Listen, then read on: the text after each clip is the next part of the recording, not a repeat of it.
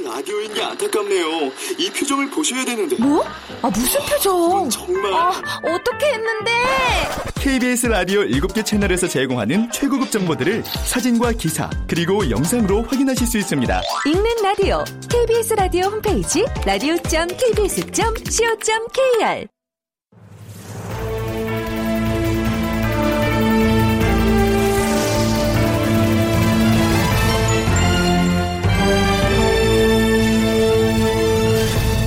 다큐멘터리 역사를 찾아서.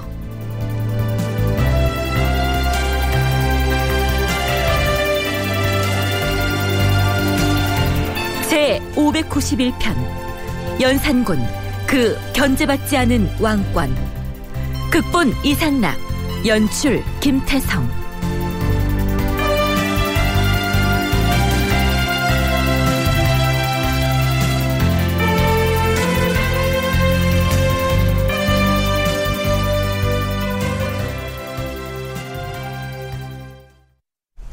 여러분 안녕하십니까?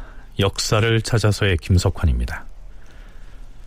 무오사와의 소용돌이가 휩쓸고 간 직후인 연산 4년 7월 29일 사헌부의 관원들이 모여서 의견을 교환합니다.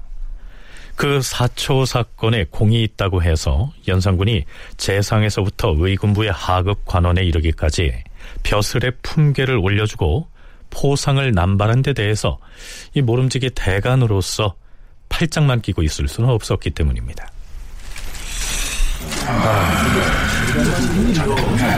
전하가 이번 사초 사건에 공을 세웠다 하여 상을 내린 사람이 그 수를 이루 헤아리기 힘들 지경입니다. 윤필상, 노사신, 한치용 등의 재상들은 노비에다 토지에다 그 죄인들로부터 압수한 가옥까지 한 채씩 나눠주고 그 부모와 처자들에게까지 관작을 내려주었으니 이것은 너무 심한 것 아닙니까? 그 분입니까?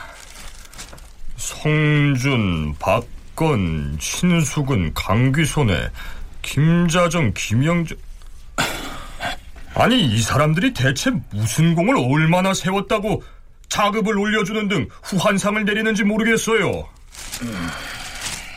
음, 이 어명을 받들어 김일손을 잡아온 의금부 낭청에다 사초 사건 연루자들의 국문을 담당했던 형제 추관들에게까지 너무 과도한 포상을 하고 있어요 이거. 아니 이자들의 직분이 의당 그 일을 하게 돼 있는 것인데 오명을 받들어서 맡은 바 직무를 수행했다고 해서 벼슬을 마구 올려준다면 사초 사건과 관련 없는 관리들이 불만을 갖지 않겠습니까? 자자 이럴 게 아니라 일단 우리 사헌부에서 의견을 모아서 주상전에게 간언을 합시다. 그런데 막연하게 그 사초 사건 관계자들에 대한 작상이 너무 과하니 취소하라 이렇게 청하면 과연 전하께서 간합하시겠습니까? 그렇다면 논공 행상의 정도를 벗어나 너무 과한 혜택을 입게 된 한두 사람을 적시하여서 그들의 포상을 제거하도록 주청을 합시다. 사헌부의 내부 논의 결과 유자광의 아들 유진과 내시 김자원에 대한 포상만을 문제 삼기로 결의했고요. 그러한 뜻을 임금에게 전달할 대표로서 사헌부의 지평 정인인을 파견하기로 결정을 합니다. 사헌부에서 임금에게 아뢰 말은 이랬습니다. 주상 전하, 이번에 간사한 무리를 베어 없앤 일에 있어서 윤필상 등에게 상을 준 것은 진실로 당연하옵니다. 다만 유자광에게는 이미 한자급을 더해 주었음에도 그의 아들인 유진마저 또 당상관으로 승진시키는 것은 온당치 않사옵니다. 뿐만 아니오라. 김자원은 내시로서 임금의 명령을 출납하는 것이 바로 그가 평소에 수행해야 할 직분이온데 그에게 역시 한 자급을 올린다는 것은 심히 온당치 않사옵니다. 이들에 대한 보상을 거두어 주시옵소서. 자, 이렇게 간언을 하기 위해서 비서실격인 승정원으로 올라갔습니다. 승정원의 승지 홍식이 사헌부 지평 정인인에게 이렇게 말합니다. 아, 이보시게. 사원부 관원들이 너무 옛날 생각만 하고 있는 것이 아닌가.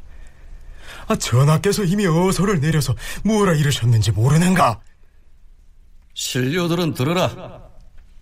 이번에 간당을 물리치는 데에 공이 있어.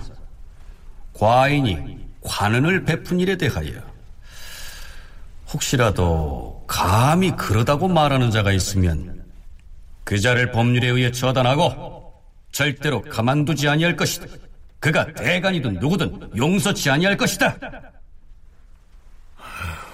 전하께서 이런 분부를 내리셨는데도 자네가 들어가서 감히 아르겠단 말인가? 승재가 이렇게 말하자 사헌부를 대표해서 올라갔던 지평 정인이는 두려운 마음에 어전으로 들어갈 엄두를 내지 못하고 물러나고 맙니다. 연산군 측이 초반, 그러니까 사화가 일어나기 이전과 비교를 하면 대간의 위상이 너무 급격하게 위축된 모습 아닙니까? 연세대학교 국학연구원 윤훈표 연구원의 얘기 들어보시죠. 그 연산군 즉위 초기에는 이 언권을 관장하는 사헌부, 사관원, 홍문관 등 이 3사의 권한이 아주 강력했습니다. 그 아마도 이제 전식인 그 성종대 후반 시절에 정치적인 분위기가 매우 이제 강력하게 작용했던 것으로 추측이 됩니다. 따라서 이 3사의 권한이 그 당시에는 그러니까 성종대 후반부터는 국왕권, 재성권과 더불어 이른바 공론을 주도한다는 명분으로 국정의 중요한 중심축으로 자리 잡았습니다. 이제 국왕권과 재산권과 거의 대등한 위치에서 국가의 어떤 크고 작은 일에 자신의 목소리를 내고 그것이 또 그 처리에 상당한 그 영향력을 그 행사했습니다. 성종 때 후반에서 연산군 즉위 초반까지만 해도 언론 3사로 통칭되는 사헌부 사관원 홍문관의 관원들의 이 언관으로서의 권한은 어찌 보면 국왕과 재상의 그것을 오히려 뛰어넘어서 공론을 주도하다시피 했습니다. 그런데 무오사화의 회오리 바람이 스치고 간 이후에 대간의 위상은 한마디로 말이 아니었습니다. 직격탄을 맞은 3사의 권한이 갑자기 위축되면서 본연의 임무, 그러니까 뭐 대관이나 언관이나 경영관 등의 이제 업무에 충실해야 하는 그런 이제 위치에 처하게 됐습니다.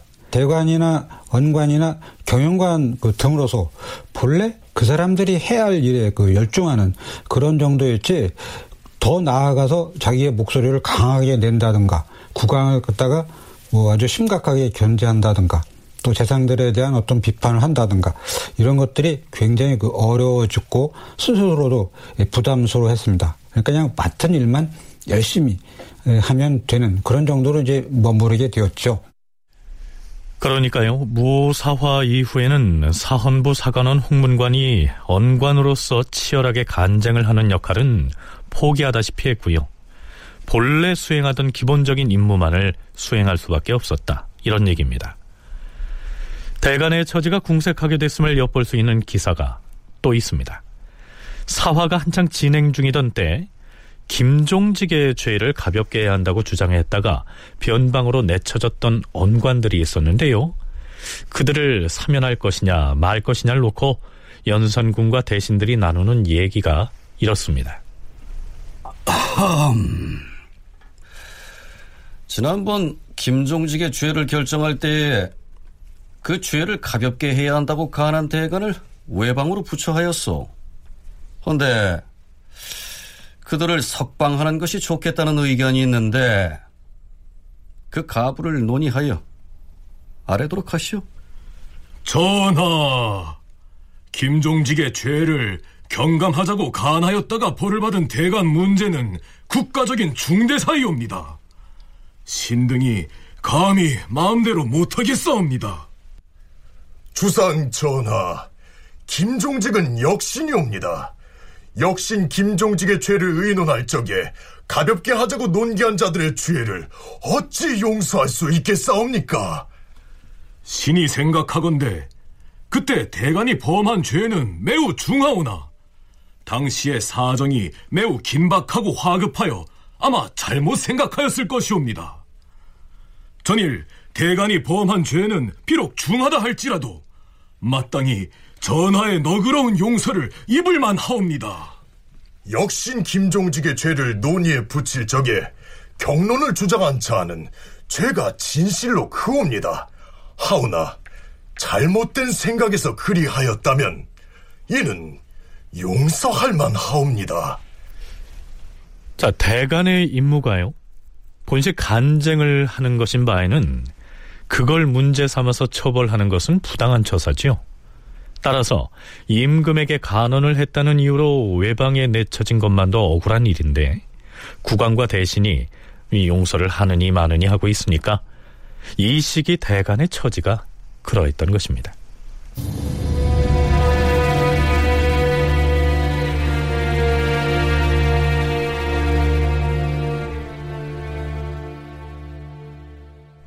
자, 이렇듯 대간이 국왕의 위세에 눌려서 언관으로서의 구실을 제대로 할 수 없게 되자 이른바 언론 3사의 책임자로 임명되기를 너도나도 꺼리게 됩니다. 연산 4년 11월 10일 연산군은 김영정이라고 하는 사람을 사헌부의 우두머리 격인 대사헌에 임명을 합니다. 자, 그렇다면 새로 임명된 김영정은 어떤 사람이었을까요? 연산군 일기에서는 그에 대해서 이렇게 적고 있습니다. 김영정은 용렬하고 비루하며 아는 것이 없다. 일찍이 함흥 군수가 되어서는 날마다 살림 꾸리는 것만 일삼았을 뿐 백성을 위하여 이렇다 할 정치를 한 것이 없었다. 이때 왕이 대간을 억누름이 날로 심하자 사대부들은 모두 염증이 나서 그 자리를 맞지 않으려고 피하였는데 김영정의 성품이 유순하고 나약하므로 그 때문에 사원부의 수장이 된 것이다. 그 전에 사신으로 북경에 갔을 적에는 그곳에서 70여일을 머무는 동안에 임금이 여비로 내려준 물품들을 다 팔아서 사복을 채웠다. 그러자 요동의 관리가 그를 더럽게 여겨서 호주사 재상이라 하였다. 중국에 사신으로 갔을 때 요동의 관리가 김영정을 일컬어서 호주사 재상 이렇게 비아냥거렸다는 얘기입니다. 호주는요 절강성의 후저우를 말하는데요. 거기에서 생산되는 실이 가늘기로 소문이 나 있었습니다. 그래서 그 호주에다가 실사자를 붙여서 호주사라고 하면 아주 가는 실이란 뜻이 됩니다. 자, 이것을 사람의 인품을 빗대서 표현을 하자면 아주 째째한 졸장부 쯤 되지 않을까요? 연산군은 대간의 우두머리 격인 사헌부의 대사원 자리에다가 유순하고 나약하고 게다가 무식한 사람을 일부러 앉힌 겁니다. 이러한 인물을 임금이 일방적으로 대사헌에 제수하는 건 예전 같으면 어림도 없는 일이었죠. 서울대학교 규장각 송웅섭 선임연구원의 얘기 들어보시죠. 대간 제도가 운영되는 과정들을 잘 보면 일종의 그 자율적 인선들이 이루어지거든요. 어, 자기들 스스로가 강직하지 못하다고 판단이 되는 사람 또는 여러 가지 무리를 일으킨 전력이 있는 사람 이런 사람들은 그 2조에서 대간에 의망을 하더라도 그래서 국왕이 그것을 사인을 해서 제수를 해서 그 대간직에 임명이 되더라도 저 사람은 간관으로서의 자격이 없습니다라고 거부를 하는 거죠. 그리고 일종의 서경이라고 하는 그런 권한들을 행사를 해서 사인을 안 해주는 거죠. 임명되지 못하도록 막기까지 했습니다. 이게 이제 성종대의 상황이고 연산대 초반에도 이런 상황들이 있었는데 이제 아, 무호사를 이제 경험한 다음에 아, 그와 같은 행태들이 이제 일어나기가 쉽지 않았던 것이죠. 예전 같으면 사헌부의 관원들이 들고 일어나서 김영정은 대사원이 될 그릇이 되기에 턱없으니 어명을 거두시라. 이렇게 주청을 하고 임명장에 서경, 즉 사인을 하지 않는 방식으로 국왕의 인사조처에 반기를 들었을 텐데요. 이때에는 감히 그럴 엄두를 내지 못했던 것입니다. 연산군의 대사원에 대한 인사 발령을 통해서 짐작할 수 있는 것처럼 이제 사헌부나 사관원에게 예전과 같은 강력한 언론 기능이나 탄핵 활동을 기대하기는 어렵게 돼버린 것입니다. 이 언권이나 이 탄핵권이라고 하는 게 아주 막강한 권한이었습니다. 여전히 정치적인 비중은 만만치 않았는데 그런데 이게 그 성종대 후반이나 무호사와 이조처럼 그것이 강하게 왕이나 대신들에게 아주 강력한 목소리를 내고 자신들의 어떤 의견에 따르지 않으면 안 된다. 이렇게 아주 심차게 그리고 아주 혹독하게 그 주장할 수가 없게 되었습니다. 그냥 경국대전이나 과거 했던 그런 어떤 그 일반적인 업무에 규정이 충실해서 거기에 그냥 따라가지고 할 뿐이지 그 종전처럼 어떤 강한 자기 어떤 그 위상과 위신을 가지고 국왕이나 대전을 견제하거나 심지어는 그들을 그 억누르는 그런 것들은 이제 도저히 할 수가 없는 그런 이제 분위기가 형성이 되었습니다.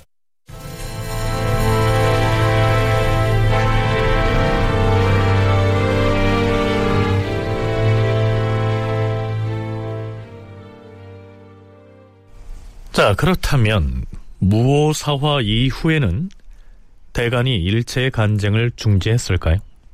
그건 또 아니었습니다.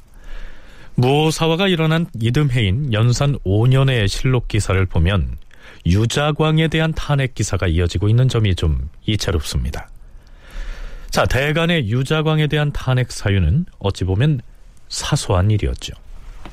전하, 신유자광은 맛있는 것을 보면 주상 전하께 헌상하고 싶은 마음을 어찌 할 수가 없사옵니다. 이런 연고로 신이 함경도에서 돌아오면서 사리를 헤아리지 못하고 전하께 먹을 거리를 헌납하였사온데 지금 대간의 논박이 이토록 심한 지경이니 물러나서 죄를 기다리겠사옵니다. 경은 대간의 탄핵에 개의치 말라. 대간이 유자광을 탄핵한 사유가 이 유자광이 임금에게 맛있는 먹을거리를 헌상했기 때문이란 것입니다. 자, 얼른 이해가 가지 않죠? 유자광은 무슨 일 때문에 함경도에 갔던 것일까요? 연산 4년 11월 11일 함경도 관찰사 이승건이 이렇게 보고합니다. 전하, 신이 함경도 단천군의 마곡역에 이르러 살펴보니 누군가 벽에다 시한 수를 써서 붙여놓았사옵니다. 하여 신이 마곡역의 영리를 불러 물은즉 바로 이종준이 쓴 것이라 하였사옵니다. 이종준은 김종직의 문도이온데 이처럼 예시에 가탁하여서 자신의 불온한 마음을 나타냈기로 신이 그를 잡아 가두고 국문하게 하였사온데 만약 승복하지 아니하면 형장 신문을 하여서 그 내심을 밝혀내고자 하옵니다. 이종준은 스승인 김종직이 부관 참시를 당하고 동문수학했던 김일손 등이 죽임을 당한 직후에 시를 지어서 벽에 붙인 겁니다. 자, 그 내용은 이렇습니다.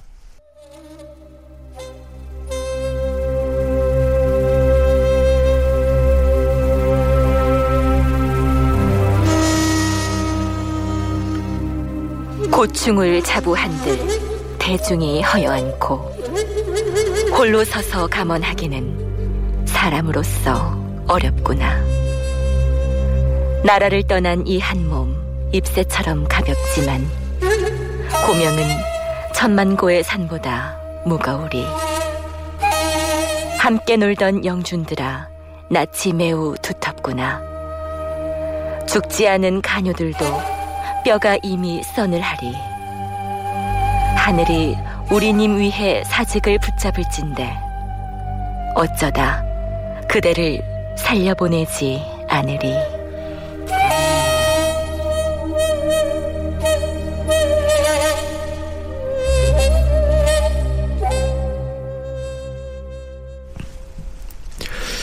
자, 시가 약간 난해합니다만 조정에서는 이 시를 사초 사건으로 김일손을 비롯한 살림 세력이 목숨을 잃은 터에 또 살아남아 있는 자신의 괴로운 심정을 토로했고요. 죄 없는 선비를 무고해서 죽게 만든 간신들을 조롱하는 그런 내용으로 받아들인 듯합니다. 주상 전하, 이종준이 이 시를 벽상에다 쓴 것은 반드시 숨은 뜻이 있을 것이온즉 의금부로 하여금 잡아오게 하여 추국하는 것이 어떠하옵니까? 당장에 무령군 유자광을 함경도로 보내시옵소서. 이렇게 해서 바로 그 벽서 사건을 조사하기 위해서 파견된 사람이 유자광이었습니다. 그런데 그가 함경도에서 돌아올 때 무슨 잘못을 했다는 것일까요?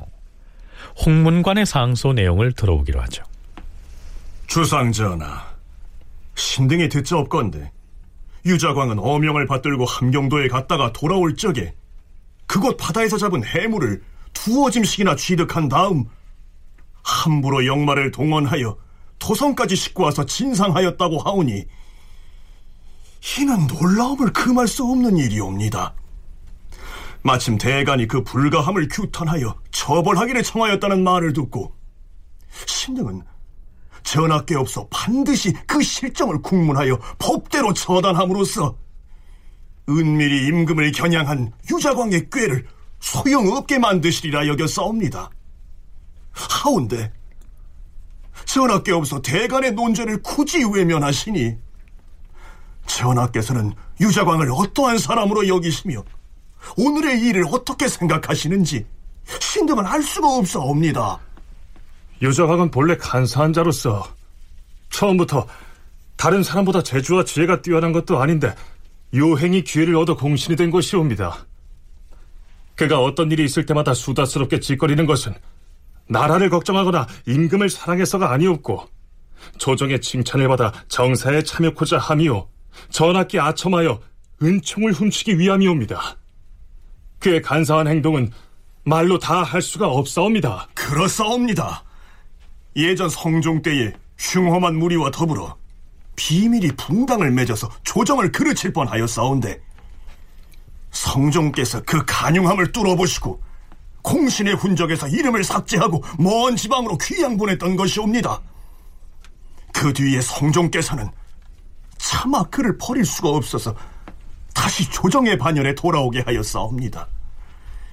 성종의 은혜가 이렇듯 지극하였음에도 그는 오히려 분수와 직분을 지키지 아니하고 분분하게 논란을 일으켰사옵니다. 하오나 성종께서는 이한 번도 그에게 나라의 큰일을 맡긴 적은 없사옵니다. 성종께서 어찌 생각하신 바가 없어서 그렇게 하신 것이겠사옵니까? 전하께서 즉위하신 후 그는 교활한 관계를 품고 기회만 얻으면 그 술책을 들고 나서오며 이번에 함경도에 출사하였다가 돌아올 적에 사사로이 물품을 헌납한 것을 보면 그 용심을 가히 알만하옵니다. 옛날 한나라의 신하 장건이 서역에 출사하였다가 포도 등의 먹을거리 갖고 와서 한무제에게 바쳤는데 후일의 논자들은 음식물로서 군주의 욕망을 채워준 장관을 더럽게 여길 뿐만 아니오라. 한무제 또한 욕심이 많았다는 비난을 면치 못하였사옵니다. 자, 그런데요. 홍문관의 이 상소 내용을 보면 사사로이 임금에게 먹을거리를 진상한 잘못을 지적하는 차원을 넘어서서 유자광을 아예 간신 취급을 하고 있습니다. 자, 좀더 들어보시죠. 전하, 지금 유자광이 가져온 전복과 굴은 이미 각도에서 진사가는 곡물이 있어서 모자라는 것도 아닌데 유자광이 영마를 급하게 발동하여 전하께 바친 것은 은총을 노리고 아첨한 것에 불과하옵니다. 전하, 신하로서 지방의 군현에 출사하였다가 신선한 물품을 보게 되면 누구인들 전하께 바치고 싶은 마음이 없겠사옵니까? 하오나 진실로 군주를 받드는 길은 정당한 공상으로만 해야 하는 것이오. 개인이 사사로이 바칠 수는 없는 것이옵니다. 전하께서도 혹 유자광이 충성한다고 여기기 때문에 처벌하지 않는 것은 아니옵니까? 유자광은 전하께서 근래 약간 신임하는 모습을 보이시었고 또한 이번에 옥사를 심리하는 중대사에도 참여할 기회를 얻게 되자 분수를 뛰어넘는 마음을 품었던 것이옵니다. 또한 신등이 듣자옵건데 당초 그 해물을 채취할 적에 그 도의 찰방들을 함부로 착출하여 각 고을의 수송을 독촉함으로써 함경도 전체가 소란하였다고 하옵니다. 이렇듯 법을 농락하고 백성을 소유한 죄는 당연히 응징되어야 하옵거늘 전하께서 이를 징벌하지 아니하시면 허물이 적으니 책할 것이 없다는 뜻이 아니겠습니까? 전하, 대저 국가를 그르치는 간사한 자가 어찌 드러내놓고 배역한 행위를 하여 그 임금을 위태롭게 하겠사옵니까? 반드시 겉으로는 충성을 바치는 척하면서 속으로 속임수를 써서 그 임금을 그르치고 또한 국가의 일을 그르칠 것이옵니다. 지금 유자광은 영마를 함부로 증발하였고 참남들에게도 관리를 함부로 도관하였사온데 훈공에 있는 구신이라 하여 징계하지 아니한다면 그 죄가 쌓이고 악이 크게 이르게 될 것이옵니다. 엎드려 원하옵건데 전하께서는 대간의 말을 좇아서 유자광의 죄를 처단함으로써 여러 사람의 경계로 삼으시옵소서. 자, 물론 연산군은 유자광에 대한 홍문관의 탄핵을 받아들이지 않습니다. 자, 그런데요, 무오사화를 일으키는 데 가장 중요한 역할을 했던 사람이 바로 유자광 아니었습니까? 그렇다면 당연히 그에 대한 연산군의 신임도 매우 두터울 법한데요. 대간이 이렇듯 거친 표현으로 탄핵을 해도 괜찮을까요? 연산군이 그 유자강 때문에 무오사화를 전개시켰는가라고 하면은 그거는 조금 달리 볼 여지가 있어요. 그러니까 전반적으로는 워낙 연산군 초반에 대간의 어떤 발언권이 강하고 그 연산군과 충돌하는 일들이 많으니까 그런 것들을 이제 저지하려고 했던 연산군의 의도가 가장 중요한 부분이라고 얘기할 수 있었고 어, 그 와중에서 유자광과 이득, 이극돈이 제기한 사초 문제가 사실 중요한 발단이 되는 것이죠. 그런 측면에서 봤을 때 사화 이후에 대신들의 권한이 강해졌다. 일정 정도 그런 부분이 있죠. 왜냐하면은 워낙 대간들의 기세가 셌는데 그런 것들이 수그러드니까 대신들이 아, 대간의 견제로부터 조금 자유로워질 수 있는 부분들은 있습니다. 자, 송웅섭 선임연구원의 얘기는 연산군과 대간 사이의 갈등이 심각한 지경에 이르자 유자광이 이를 이용하고자 사초 문제를 빌미로 제공을 했을 뿐이지 실제로 사화 자체를 주도한 쪽은 국왕인 연산군이었다는 얘기입니다. 따라서 연산군과 유자광이 두터운 신뢰 관계로 결합되어 있는 것은 아니란 얘기입니다. 자, 만일 그렇지 않다면 홍문관에서 유자광을 두고 임금과 또 나라를 망치게 만들 간신배 이렇게 몰아세우는 상소를 올렸을 때 연산군이 불같이 화를 냈어야 옳지 않았을까요? 지금 홍문관 관원들은 뭐라는 것이냐? 유자광은 사초를 조작하여 반역을 도모한 자들을 고변함으로써 종묘사직을 구하게 만든 공신 중의 공신인데 너희들이 감히 그를 간신으로 모고하는 것이냐? 네, 너희들은 가만두지 아니할 것이니라. 이랬어야 마땅할 텐데요. 연산군은 유자광에 대한 홍문관의 탄핵을 다만 받아들이지 않겠다 하고 했을 뿐 그저 담담한 모습을 보입니다. 이 연산군도 그런 이제 유자광의 어떤 면모를 보고 특히 그 사람이 그 배신자였다라고 하는 어떤 그 지울 수 없는 이미지가 깔려 있어가지고 그 연산군으로서는 그 유자광을 별로 좋아하지 않았습니다. 이용했을 뿐이지 예, 그 사람이 어떤 뭐 자기의 어떤 수족이 되어서 앞으로 뭘 해줄 거라고 기대하지는 않았던 것이죠. 예, 그렇기 때문에 뭐 표면적으로는 유자광이를 조금 우대해 준 것처럼 보이지만 그 내면은 어떤 신뢰하지 않았고 그것이 그 연산군이 몰려나가는 아주 중요한 원인 단서를 제공하게 되었는데요. 유자광이 그걸 알고서 나중에 연산군을 몰아내는데 아주 중요한 역할을 합니다. 윤훈표 연구원은 연산군이 유자광에 대해서 배신자라고 하는 인식을 갖고 있을 것이라고 했습니다. 여기에서 말하는 배신자라고 하는 것은 예전 예종 시기에 절친했던 남이를 영모로 무고해서 죽게 만든 전력을 두고 한 말입니다. 그러니까 비록 유자광이 김일선의 사초 문제를 빌미로 제공해서 연산군으로 하여금 무오사화를 일으키도록 도움을 주었지만 연산군은 내심 이렇게 여기고 있었을 거란 얘기입니다. 유자광 니놈이 이번 사초 사건에 공을 좀 세웠다고는 하나 나는 네가 옛날에 남이를 배반하였듯이 언젠가 과인 또한 배신할 놈이라는 사실을 다 알고 있느니라.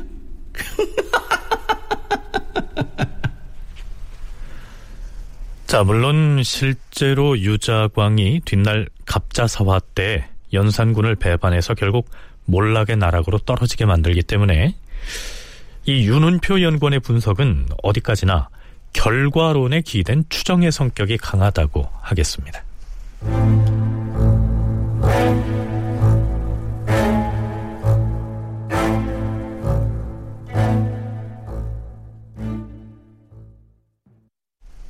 우리가 무사화라고 부르는 사초 사건의 발단과 또 전개 과정에서 그 실상을 들여다보면 유자광이 누구보다도 큰 역할을 했지만 사화가 끝난 뒤에 농공 행상을 보면 연산군은 윤필상 등의 대신들보다는 한 단계 낮은 포상을 내립니다. 유자광이 아무리 모사를 잘해서 임금으로부터 그 공을 인정받는다고 해도 그는 기본적으로 서울 출신이라고 하는 한계를 지니고 있었던 겁니다. 조선의 어떤 유교화가 아주 심화되고 그때 적소의 차별이라고 하는 게 전보다 점점 더 강해지는 어떤 사회적인 분위기가 형성이 되었습니다. 유자강으로서는 도저히 이건 혼자 막을 수가 없었습니다. 그래서 그 이상으로 더 올라가야 되는데, 그러니까 더 높은 자리로 올라가야 되는데 그 비상은 불가능했습니다. 종전보다 표면적으로는 덜 무시를 당했는데 심층적으로 보면 결코 나아진 것이 없습니다.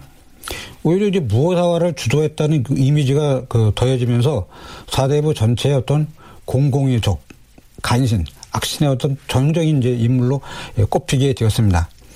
그래서 표면상의 어떤 대우와 달리 내면적으로는 그 사람에 대한 어떤 반감, 불신, 불만 이런 게 점점 더 커져가고 있었다. 그러니까 유자광은 무사화를 통해서 일정 부분 자신의 입지를 구축한 것으로 보이지만 유림으로부터는 간신 취급을 당하고 있었단 얘기입니다. 어느 날 대간이 연산군에게 한 편의 글을 올리는데요. 대간 자신들이 지은 글이 아니고 이미 성종 19년에 사망한 서거정이 지었던 수직론이란 글이었습니다. 지킬 숫자에 벼슬 직자를 쓰는 이 수직론은 서거정이 생전에 유자광을 빗대서 쓴 글입니다.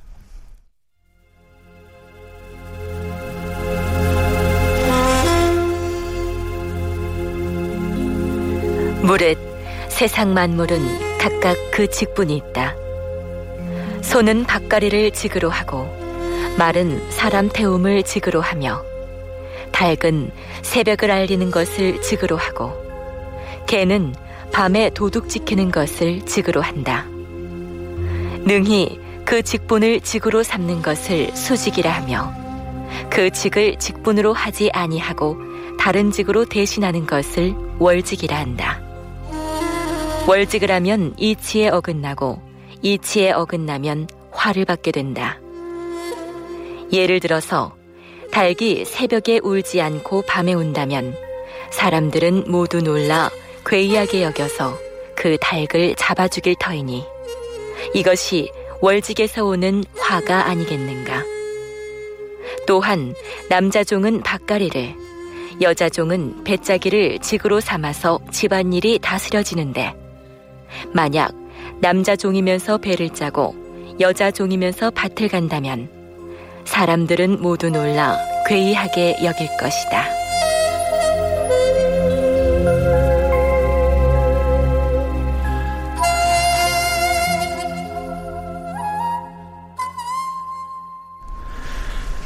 서거정은 무엇이 수직이고 무엇이 월직인지를 여러 사례를 들어서 한참 더 설파한 다음 유자광으로 짐작되는 한 개인을 예로 들면서 이렇게 기술하고 있습니다.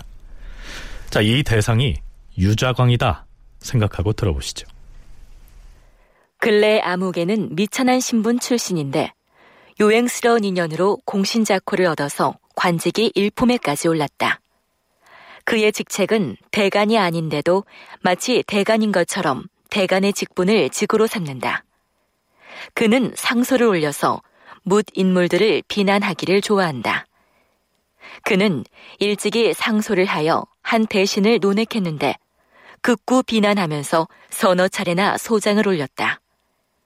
그는 실증도 내지 않고 또 상소를 하여서 의정부의 정승과 육조의 판서들을 차례로 비난하여 조정에 온전한 사람이 없었다. 그는 또 상소하여 승지 한 명을 논액하였는데 보잘 것 없는 소인이라고 그건하였다. 그는 궐문에 엎드려 논쟁함이 대간보다 더 심하였다.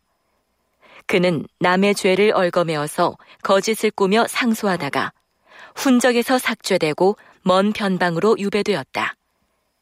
사람들은 모두 말하기를 이것이 바로 월직이 부른 화이다라고 하였다. 군자는 직분을 지키는 것이 귀중한 일이다. 아마도 대간이 국왕인 연산군은 비판하지 못하면서 아주 만만한 유자광을 공격하는 것처럼 보이기도 합니다. 하지만 어쨌든 무오사화 이후의 대간이 바로 이 서거정이 썼던 수직론을 베껴가지고 임금에게 올린 겁니다. 하지만 유자광도 가만히 있지 않고 해명에 나서죠. 전하, 억울하옵니다. 생전에 서거정이 신을 가리켜 말하기를 사람들의 죄를 곧잘 꾸며서 법망에 끌어넣고 거짓을 꾸며서 상소를 일삼았다라고 했지만 이것은 오히려 서거정이 거짓으로 꾸며서 쓴 것이옵니다. 대간이 매양 아뢰기를 신을 도총관의 직책에서 쫓아내면 조정에서 이를 상쾌하게 여길 것이라고 했사오나 과연 신을 쫓아내는 것을 상쾌하게 여기는 사람이 있다면 반드시 김종직이나 김일손의 족당들일 것이옵니다. 신이 함경도 바닷가에서 천복을 가져와서 전하께 진상한 죄가 어찌 조이 제문의 뜻을 잘 알면서도 김종직이 반역자가 아니라고 한 대간의 죄보다 무겁겠사옵니까? 자, 유자광의 변명은 한참이나 더 이어집니다만 여기서 줄이겠습니다. 유자광이 스스로의 입지를 다지기 위해서 혹은 자신의 지위를 높이기 위해서 어떠한 방식으로 수직이 아닌 월직을 하게 되는지 이 문제는 나중에 다시 한번 살펴보기로 하죠.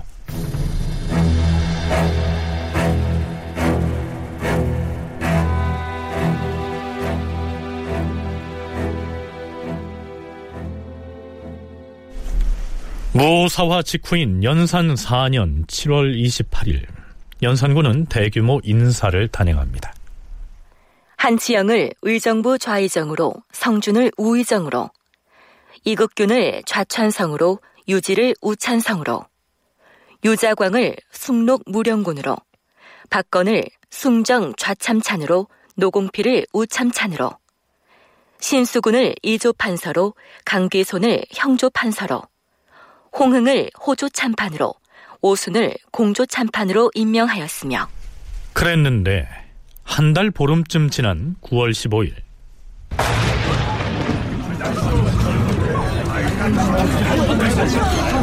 아니, 아, 비는 안 오는데 왜 이렇게 천둥 번개가 치지? 아유, 마른 하늘에 천둥 치는 것이 어디 하루 이틀인가? 아, 이런 재변이 며칠 상관으로 일어나는 것이면 왜 그런 줄 알아? 왜 그러는데? 다들 그러던데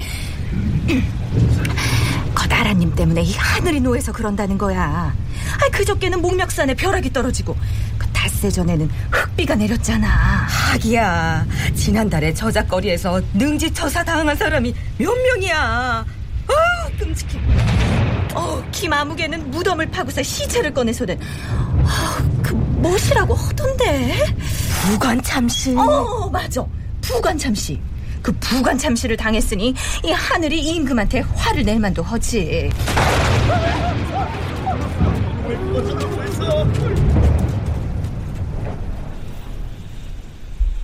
자 이렇듯 하늘에서 기상이변이 자주 나타나자 새로 임명된 좌의정 한치형, 좌찬성 이국균, 좌참찬 박건 등이 임금에게 사의를 표명합니다.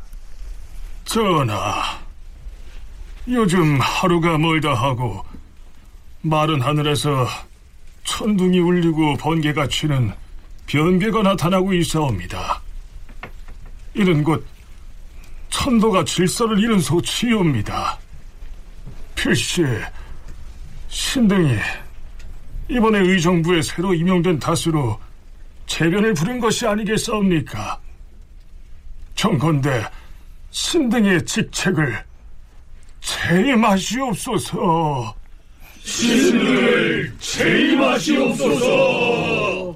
허허, 무슨 소리를 하는 것이오?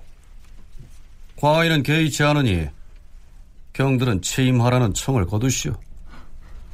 요사이 재변이 자주 일어나고 있사오니 원컨대 전하께서는 하늘의 경계를 두려워하시고 또한 조심하고 반성하시어서 이 재변을 소멸시키셔야 하옵니다, 주상전하. 그래 그래 과인도 하늘의 경계를 두려워하고 매사 반성하고 있소이다.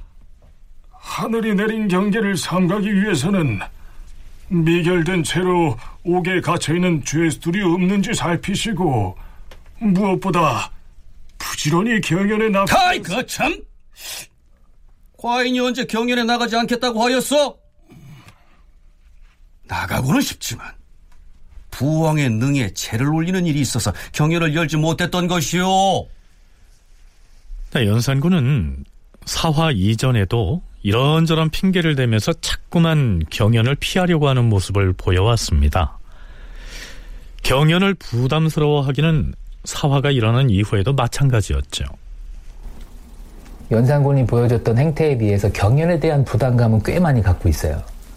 아버지 때 워낙 경연이 많이 이루어지고 있고 일상화된 하나의 의례로서 경연이 정착된 그런 영향이라고 생각이 되는데 아, 연산군의 아버지 성종 같은 경우에는 즉위했을 때부터 거의 이제 사망에 이르는 시간까지 어, 경연을 거의 빼먹은 일이 없었거든요. 그러니까 조선왕조 역대 국왕들 중에서 가장 많은 횟수를 한 8천여 회가 넘는 제25년 동안 어, 그런 아주 기록적인 경연을 참여한 그런 군주였고 어, 그런 군주의 아들인 연산군의 입장에서 자연히 그런 것들이 부담이 되었을 것 같아요. 그래서 신하들도 경연은 꼭 해야 된다라고 얘기를 하고 있었고 그것뿐만 아니라 본인도 그거에 대한 부담을 갖고 있어서 내가 아프다. 그리고 뭐 일이 있다. 그러니까 꼭 경연을 패하는 거에 대한 하지 않는 거에 대한 이렇게 구차하지만 변명들을 대고 있는 그런 상황이었습니다. 네. 송웅섭 연구원은 아버지인 성종은 경연 통치를 했다고 할 수 있을 만큼 경연을 중시했던 호학군주였기 때문에 연산군으로선 그런 부왕과 비교되는 데에서 오는 스트레스가 만만치 않을 것이다. 이렇게 분석하고 있습니다. 그럼에도 불구하고 신료들은 자꾸만 경연을 중시해야 한다는 간언을 그치지 않지요. 그래서 연산군도 어쩔 수 없이 경연에 참석을 하긴 하는데요. 바로 그 경연의 자리에서도 경연청의 동지사인 홍기달이 다시 이렇게 간합니다. 전하, 한나라 환제와 영제는 모두 나라를 어지럽히고 쇠락하게 만들기로는 그 극치를 이루었던 황제였사옵니다. 오늘 경연에서 한나라 역사를 살펴보아서 알 수 있듯이 그들은 경연을 멀리하고 토목공사를 일으키고 낭비와 사치를 일삼아 싸웁니다. 이것이 다 망국의 징조이오니 원컨대 전하께서는 이를 경계로 삼으시옵소서 경연은 군주가 나라를 다스리는 데 있어서 갖추지 않으면 아니 될 근본이옵니다. 지난해 신이 명나라 사신을 맞이하여 싸운데 그들에게 일부러 물어보아 싸웁니다. 중국 사신에게 무엇을 물었다는 말인가? 중국의 황제께서도 경연에 나가십니까? 하고 물어 싸웁니다. 그랬더니 사신이 대답하기를 중국의 조정에서는 이 일을 매우 중히 여기므로 황제는 반드시 경연에 나가며 결코 빠지는 일이 없다고 하여 싸웁니다. 원컨대 전하께서는 선조의 능을 참배하는 일과 경연을 여는 일을 소홀히 여기지 마시옵소서. 과인이 능에 참배하는 일을 빠뜨린 것은 얼굴에 부스럼이 나서 거행하지 못하였던 것이다. 그리고 과인이 경연이 필요치 않다고 말한 바가 없거늘. 아, 지금 그대들은 과인의 나이가 어리다고 여기서 말을 이렇게 하는 것인가? 옛사람이 이러기를 마음이 있지 아니하면 보아도 보이지 않고 들어도 들리지 않는다고 하였다. 마음이 움직여야 기꺼이 하는 것이다. 하오나 선왕이 성종께요. 나는 세종도 아니고 성종도 아니니 그만하라. 자, 이렇듯 경연에 나가는 것을 썩 내켜하지는 않았지만 그럼에도 불구하고 연산군은 갑자 사화가 일어나기 이전까지는 경연을 이어갑니다. 그런데 윤훈표 연구원은 무오사화 이후에는 연산군이 경연에서 공부하는 내용이 이전과는 좀 달랐다고 말합니다. 이 무오사화 이후에는 이 현실적인 문제를 처리하는 그런 방향으로 이제 그 방향이 바뀌어지는데 뭐냐면 이제 국왕이 정치를 펼치는데 무엇보다도 중요한 것이 뭐냐면 과거의 사례와 그 교훈입니다. 그러니까 이런 비슷한 일이 과거에는 어떻게 해서 잘 됐다. 이런 어떤 교훈 또는 경험 이런 거를 이제 그 얻으려고 하는 그쪽으로 바뀌게 됩니다. 그래서 이제 경학보다는 사서, 그 통감이라고 보통 이야기하는데요. 그런 이제 사서의 공부에 대한 비중이 이제 커지게 됩니다.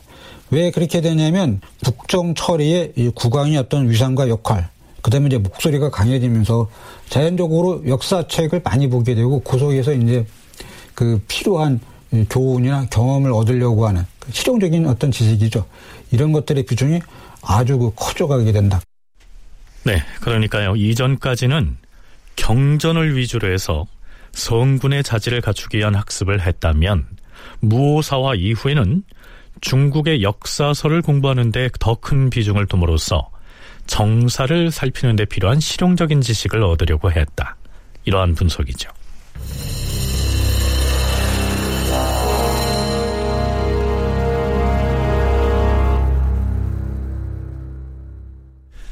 네, 우리는 연산군 하면 극심한 사치 또 낭비로서 나라의 살림살이를 파탄낸 군주였다. 뭐 이렇게 인식하고 있는데요. 자, 이제부터 그 과정을 짚어보기로 하겠습니다. 무사화 이전인 연산 3년 11월의 기사를 보면 연산군이 공안을 개정하겠다고 한 데 대해서 대신들이 논란을 벌이는 모습이 소개되어 있습니다. 여기에서 바칠 공짜를 쓰는 이 공안이란 말은 나라에 바치는 곡물의 품목 또 수량을 기록한 장부를 일컫습니다. 나라의 세금으로 바칠 물품의 종류와 수량을 말하고 있는데요. 따라서 연산군이 시도한 공안 개정은 세법을 고쳐서 더 많이 거두어드리겠다 하는 취지에서 추진됐겠죠. 자, 그렇다면 요즘의 세법 개정에 해당하는 공안 고치는 일, 과연 어떤 절차로 이루어지게 될까요? 그 공안을 고쳐가지고 공상 위에 바치는 물건을 더 많이 받는 문제는 아주 매우 심각한 사안입니다. 왜냐하면 이거는 백성들의 어떤 부담을 크게 늘리는 것이기 때문에 함부로 그 처리할 수가 없었습니다. 만약 이제 고치려면 관련 부서, 예를 들면 주무 담당 부서인 이제 호조라든가 국정을 총괄하는 그 의정부, 그다음에 이제 기타 아주 그 일을 전담하는 이제 그 실무 관서가 있는데 여기서 이제 일단 검토가 돼야 되고 그 사안이 올라오면 이 3사의 이제 언론 기관들에서 동의를 해야 됩니다. 이제 그 정책이 이제 좋고 필요합니다. 라고 이제 동의가 이제 필수인데 마음대로 이제 공안을 갖다가 고쳐가지고 공상하는 물건을 늘리는 것은 국왕 혼자서 결정할 수 있는 게 아닙니다. 종전에는 그렇게 처리를 했습니다.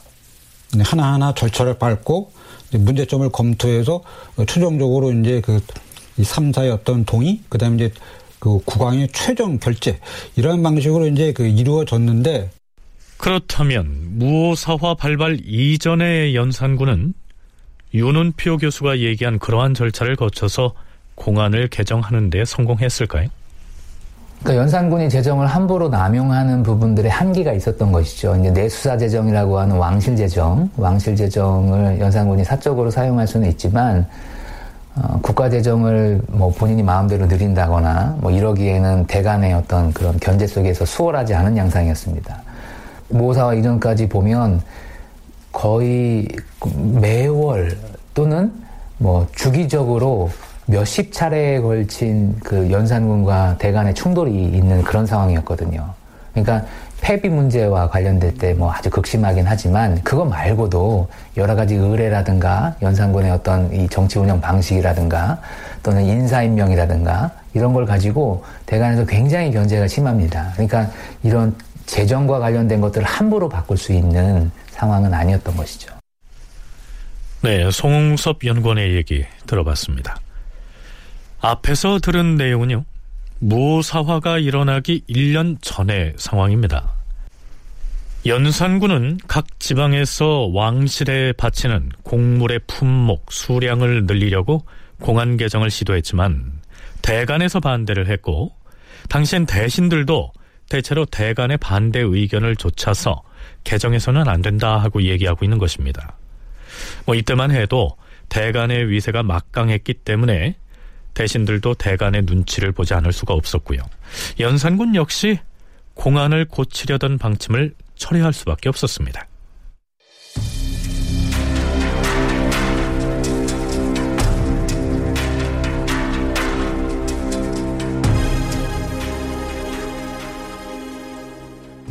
그렇다면 연산군이 무호사화를 일으키고 나서 2년 남짓 지난 뒤로 돌아가 보죠.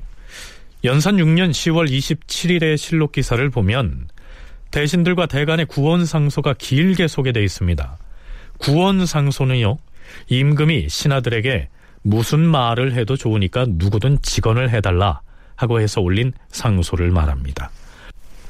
무호사와의 피바람이 휩쓸고 간 뒤끝인지라 대신도 또 대간도 모두 주눅들어 있었는데요. 연산군이 구원을 하겠다고 나섰으니 모처럼 쓴소리를 올릴 수 있게 된 것입니다. 사헌부와 홍문관에서 올린 상소 중에서 국가 재정에 관한 내용 일부를 소개하죠.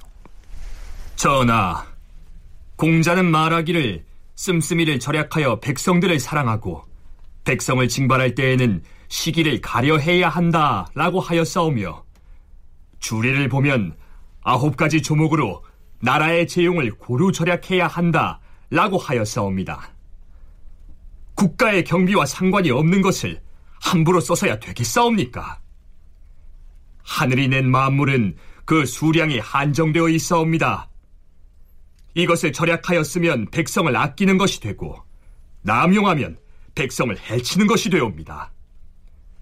선왕들께서는 그러한 까닭을 알았기 때문에 차라리 스스로 먹는 음식을 검소하게 할지언정 차마 백성들의 힘을 필요하게 하지 아니하였사오며 임금은 스스로 입는 의복을 나쁘게 할지언정 차마 백성들의 재물을 손상하지 아니하였사오며 차라리 임금이 거처하는 궁실을 낮게 지을지언정 차마 백성들의 힘을 필요하게 하지는 아니하였사옵니다.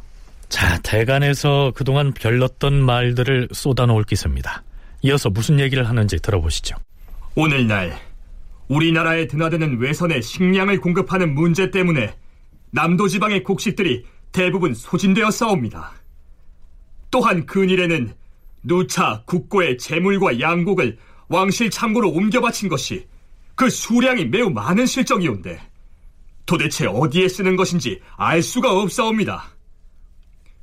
의영고의 물품들은 얼마 전까지만 해도 여러 대에 걸쳐 축적해 놓은 것으로서 이루 다쓸 수가 없을 만큼 풍성하였는데 지금은 탕진되어 버리고 남은 것이 없는 실정이옵니다. 국고의 물품들은 왕실 창고로 옮겨서 흥청망청 써버렸고 그럼에도 불구하고 궁중에서 필요한 물품을 보관하는 의영고는 텅 비어버렸다. 대간의 지적이 이러합니다. 연산군의 사치와 낭비가 이러한 상황을 초래하게 된 것입니다. 다큐멘터리 역사를 찾아서 다음 주 이 시간에 계속하겠습니다.